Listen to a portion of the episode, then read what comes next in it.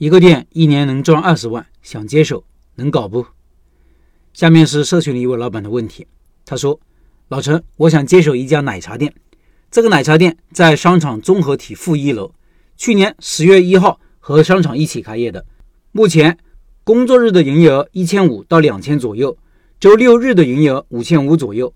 去年十月一号到上个月底做了五十二万营业额，房租二十万一年，继付，接手费用三十万。”不包含房租，但包括所有的设备。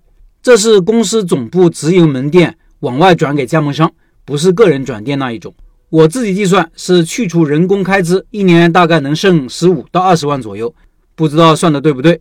想听听陈老师和各位的看法，谢谢了。先给大家投个票，你觉得老板应该接手这个店铺吗？想参与投票或者查看投票结果的，可以到开店笔记的公众号查看。下面说说我的看法，我是不建议老板接手的。接手店铺时，我的第一原则就是不要接手别人现成的生意，无论别人说的多么好，都是值得怀疑的。既然是一个转让的生意，一般来说做得不怎么好。如果一定要接手，那也要分析现在店铺遇到的问题，改善的空间有多大，是否在自己的能力范围内，改善的难度高不高，代价大不大。前段时间分享了社群里一位老板接手了他堂弟的奶站的过程以及遇到的问题，那个案例里。我是偏向于支持老板接手的，因为是堂兄弟，知根知底。老板还实地跟着堂弟看了两天，搞清楚了问题所在。同时，老板提出了未来的改善方案，这就是理性决策的过程。即使最后搞砸了，也无怨无悔。如果是接手陌生人的生意呢？很多东西别人不会告诉你。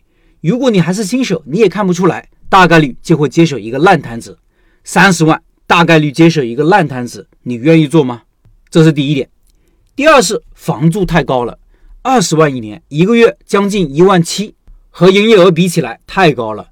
我之前说过，餐饮小店有个很简单的算法，告诉你如何评估和房租相匹配的营业额，就是五天的营业额找回月房租，差不多是保本状态；三天找回月房租，盈利还可以；如果是两天甚至一天就可以找回月房租，盈利能力就比较强了。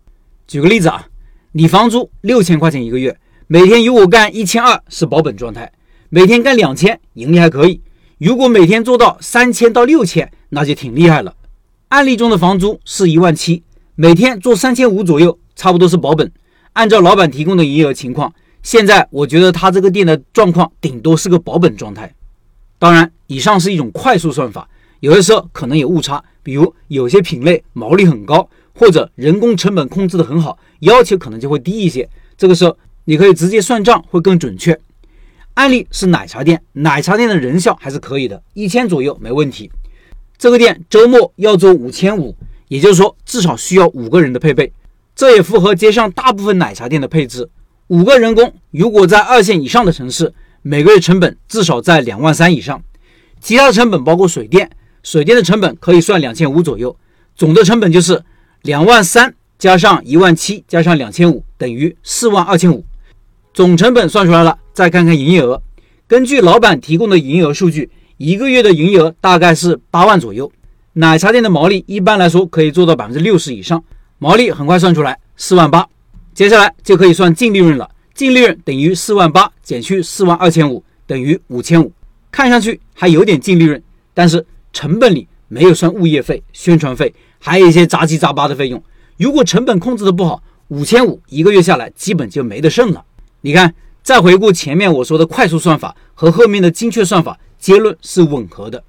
如果你觉得上面两点还是没有说服力，那你也考虑其他吧，比如加盟总部转让给你以后，依然控制着核心技术，控制着物料和原材料，你不仅受制于人，后期的毛利润也会比他们自己运营大幅的降低，你还能赚钱吗？难吧。还有就是三十万的转让费是不是太高了？转让费也有个简单的评估标准，就是一年到一年半回本。按照这个标准，一年的净利润就应该是二十到三十万，这貌似也没有达到。说完这么多，你还动心吗？